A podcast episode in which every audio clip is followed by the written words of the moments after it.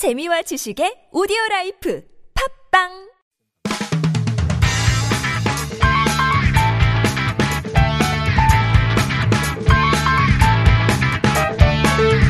첫 번째 광장입니다. 이번 주 가장 뜨거운 이슈는 연이은 북한의 도발인데요. 남북 관계에 긴장감이 고조되고 있고 평화 체제로 나가기 위한 지난 노력들이 물거품이 될 위기에 처해 있습니다. 급작스러운 상황 전개에 많은 사람들이 혼란스러워하는데요. 과연 북한의 의도는 무엇이고 또 갈등을 풀 해법은 뭔지 또 이런 위기 상황을 보도하는 우리 언론의 문제점은 무엇인지 짚어보겠습니다.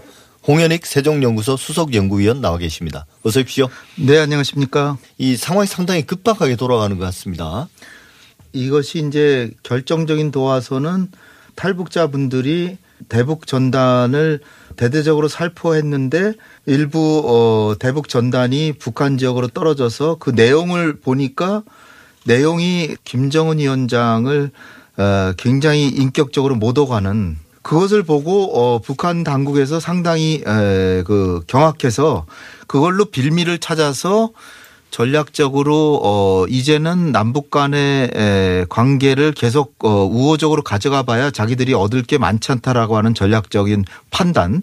예. 거기에 기, 거기에 입각한 어 대남 공세와 어 남북 관계 거의 단절 이, 이런 어 수순을 한 단계 한 단계 밟아가는 어 과정에 있지 않나 이렇게 보이는 것입니다. 그런데 결국은 전략적인 결단은 있었고 그것이 행동으로 옮겨진 거는 어그 일부 탈북자분들의 김정은 위원장 개인에 대한 어, 폄하 어, 전단 살포가 도화선이 됐다 이렇게 볼수 예. 볼수 있겠습니다. 그러니까 이게 도화선이 되긴 했는데 사실 그 전단이라는 내용도 최근에 막 알려진 바로는 과거처럼 그냥 단순한 체제 선전이 아니라 개인적인 문제로 좀 낯뜨거운 그런 것들도 있더라고요. 그게 언제 언제 보낸 건지는 확인이 안 됩니다만 그래서 그게 이제 도화선이 됐는데 어 조금 과거와 다른 게 이제 남쪽에서 보낸 전단도 다르지만 북한이 반응하는 방식도 좀 다른 것 같아요. 그 예전에도 물론 담화나 성명 이런 것들은 나왔지만 이번에는 옥류관 주방장까지 나서가지고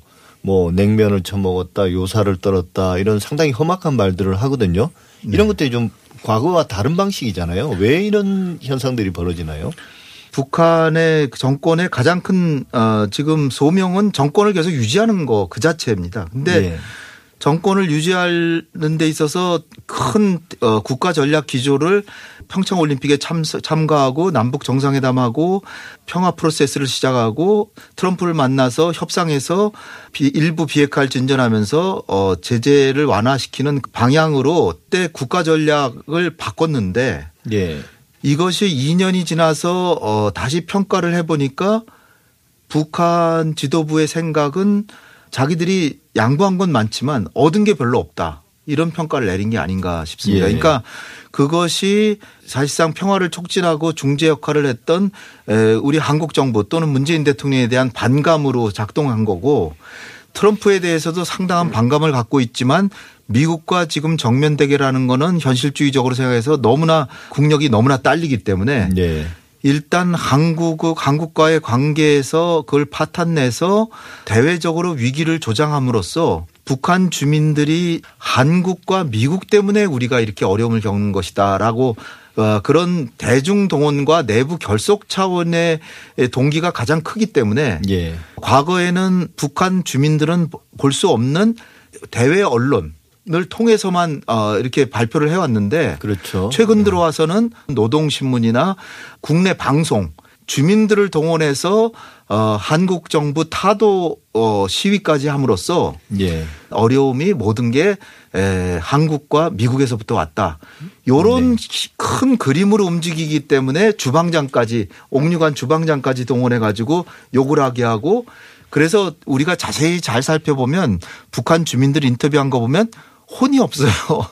그냥 주어진 대사를 그냥 암기해서 각본대로 얘기하는 그런 모습을 상당히 어떻게 보면 진정성이 좀 결여된 얘기 같은 것도 많이 들린다. 예. 근데 이제 어쨌든 북한이 뭐 공동연락사무소를 없애버리겠다고 하고 그런 것들은 보통 이제 띄엄띄엄 내놓고 뭔가 반응을 보는데 이번에 전, 전격적으로 그냥 자기들의 타임 테이블에 맞춰서 신속하게 행동을 했거든요.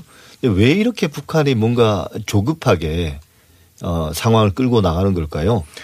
북한에서도 6.15 선언은 굉장히 존중해 왔거든요. 예. 굉장히 중요한 합의다라고 해서 그러니까 20년을 맞고 또 6, 6월 10일 재작년 6월 12일 날 싱가포르 북미 정상회담이 있었기 때문에 그것도 이제 2년밖에 안 됐으니까 북한 주민들이 6월 12일, 6월 15일이 되면 어 이게 어 그동안에 20년을 평가하고 또 2년을 평가하고 이런 어 계기가 되기 때문에 에 그런 시점에서 그 비난의 화살이 북한 정권에게 향할 가능성을 이제 우려하니까 예. 여기서 어 북한이 강공을 하는데 한국 정부가 또 상당히 유화적인 태도를 보이면은 머쓱해지잖아요. 관계가. 예. 그리고 어 뭔가 한국 정부는 그래도 성의를 보이고 계속 협력을 하자 그러는데 북한 정권은 왜 이러나 라고 생각할 수도 있기 때문에 어떻게 보면 예고하고 바로 실행에 옮기고 또 예고하고 해서 북한 주민들에게는 북한 정권이 한 얘기는 지킨다. 라는 걸 보여주면서 또 한국 정부가 체면을 구기지 않고는 이러한 자, 북한의 행동을 돌이킬 수 없게 함으로써 자기들이 원하는 일정 상황의 긴장 국면은 만들려는 것이 아닌가. 예. 근데 그 긴장이 어느 정도까지를 그들이 상정하고 있는지가 이제 관건이 되겠죠. 그러니까 이게 남한 정부가 북한의 어떤 그런 위협이나 행동에 반응할 시간을 안 주는 거네요. 자기들 그렇죠. 원하는 긴장 국면까지 긴장까지 높아지기 전에는 그렇죠. 제가 보기에는 그렇게 되지 않으면 어 우물쭈물하면서 영어로는 머들링 스루라 그러는데 예. 그럭저럭 그냥 현 상황이 유지되면 너무나 괴로운 거죠 북한으로서는 사실 어 우리가 명확하게 알 수는 없지만 에 그래도 밝혀진 수치 같은 걸 보면 북한은 매년 10억 달러 정도 무역 적자를 보고 있는데 예. 수입은 줄일 수가 없어요. 근데 수출은 유엔 안보리 대북 제재 결의에 따라서 수출이 제한돼 있고 그렇죠. 무역 적자는 훨씬 늘어난 거죠. 대중 무역이 사실 북한의 대외 무역의 거의 90% 이렇게 차지하는데 대중 무역 적자가 한 4년 전에는 어 5억 달러 이렇게 됐다 그러면 지금은 24억 달러 이렇게 됐습니다. 예. 그러니까 거의 4배. 예. 어 일본 언론에서 얘기한 것처럼 김정은의 금고가 점점 고갈돼 가고 있다는 거죠. 예. 그 적자를 어떻게 메우겠어요? 예. 물론 뭐 위조 화폐도 수출하고 다 위조 담배도 수출하고 뭐뭐 예. 여러 가지 나쁜 일을 해서 무기도 팔고 해서 어또 해외 노동자들 파견해서 그 수입도 있고 해서 메워 나가는데 그런 것도 사실 해외 노동자들도 다 귀국 조치하라는 게 제재 내용에 있거든요. 그러니까 그러니까요. 거기다가 코로나 19로 인해서 지금 어 북한은 정권 체면 때문에 환자가 없다고 그러지만 실제로는 상당히 있을 거라고 추정이 되는데 없다 그러니까 또 에, 방역 지원 같은 것도 받을 명분이 없는 거예요. 예. 그러니까 여러 가지로 지금 북한이 어려운 거죠. 예. 이런 걸 볼 때 또 이제 우리나라의 보수 언론이나 보- 보수 정당이나 보수 세력 같은 게 기본적으로 또 한편으로는 그 붕괴를 내심 바라지 않습니까? 네. 그 그런 가능성이 과거보다 높아진 건가요? 어떤 어떤 체제나 국가가 예. 가난해서 붕괴한 나라는 저는 본 적이 없습니다. 매우 어려워도 이를테면 프랑스 대혁명 예. 그건 혁명이었죠. 경제적인 이유로 벌어 혁명이 일어나도 진짜로 어, 극빈 상태인 나라에서 혁명이 나는 게 아니라 주민들의 숨통이 좀 트일 때 오히려 혁명이 나고 그랬다는 네. 거죠. 그 혁명에 대한 역사를 살펴보면 따라서 북한이 에, 북한의 목을 졸라서 제재가 심화되면 북한 정권이 무너진다. 이거는 조금 희망적 사고가 아닌가 저는 이렇게 보고요. 예. 사실 저는 대북 제재에 대해서 상당한 왜곡이 있는 게 대북 제재를 유엔 안보리가 가하고 우리도 뭐 오이사 조치 해가지고서는 천안함 폭침에 따라서 이제 오- 대북 제재를 하는데 그 목적이 뭐겠습니까? 목적은 북한이 추가로 도발하지 말라. 행동을 바꿔라. 나쁜 예. 행동 향후엔 하지 말라는 예, 거죠. 예. 처벌이 아닙니다. 예. 근데 우리가 착각하는 거는 제재는 처벌이라고만 생각을 해요. 남한이나 주변 국가에게 핵구지하지 마라. 도발, 군사 도발하지 마라. 이게 목적이어야 되는데 예. 너가 핵실험을 하는 도발을 했으니까 너는 벌을 받아야 된다라고 다들 생각하고 있는 거예요. 예. 예. 근데 엄밀히 말하면 핵실험이라는 그 도발은 이미 벌어진 거고 우리에게 중요한 거는 핵을 이제는 포기하거나 앞으로 핵실험을 안 하게 하는 게 더 중요한 거죠. 지금도 북한이 저렇게 막 도발을 또다시 하잖아요. 그 이유를 들어가서 보면 제재로 인해서 북한의 상황이 너무나 어려워져서 독재자인 김정은이 이대로 가다라는 정권을 놓칠까봐 정권을 유지하기 위해서 오히려 제재 때문에 도발을 한단 말이에요.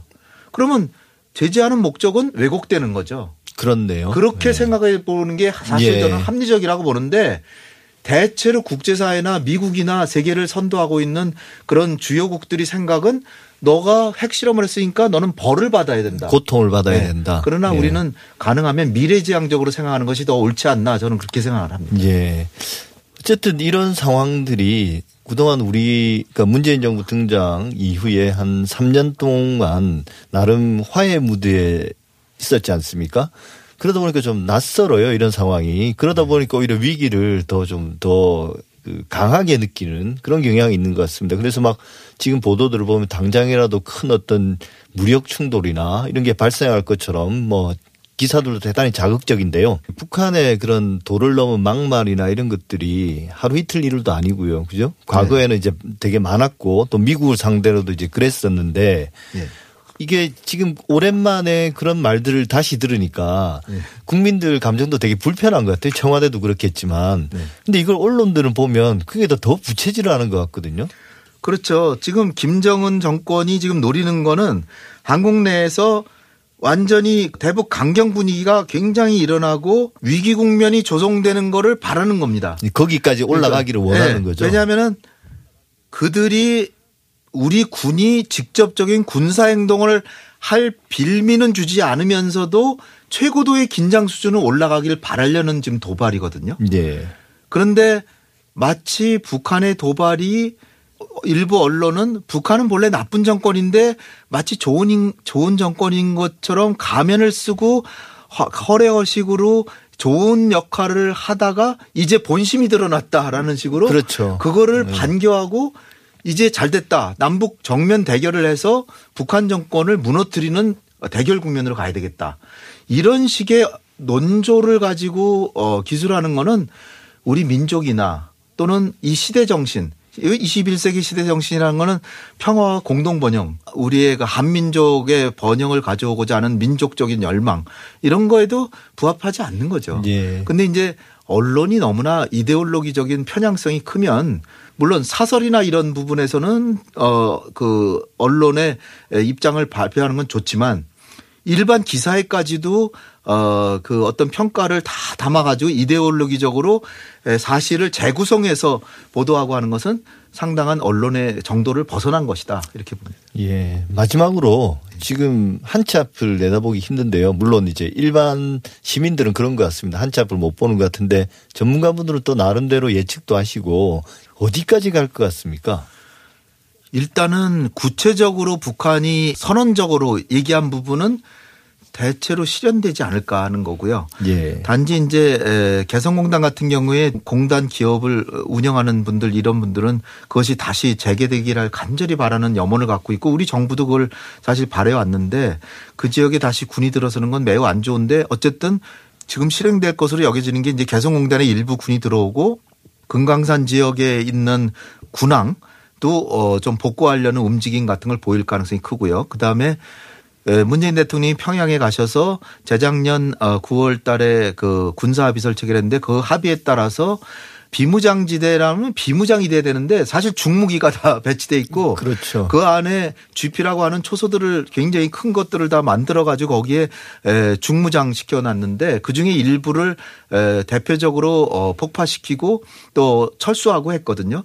근데 아마 철수한 그 GP 같은데 다시 폐쇄되지 않은 그 GP 같은데 다시 북한군이 들어올 가능성이 있고 또 하나는 전단 살포를 하겠다는 북한 인민들의 열망을 도와주려고 인민군이 지금 움직이겠다 뭐 이렇게 얘기를 했습니다. 그러니까 좀 저로서는 좀 우스운 게 북한 주민들이 대남 비난 전단을 보내겠다는 열망이 있다는 건데 과연 있을까요? 잘 예. 모르겠는데 이건 다분히 그냥 그 북한 주민들을 우리는 남한이 싫어요 하는 국내 저 주민들 결속 차원의 그런 어, 프로파간다가 아닌가 이렇게 생각이 되고요.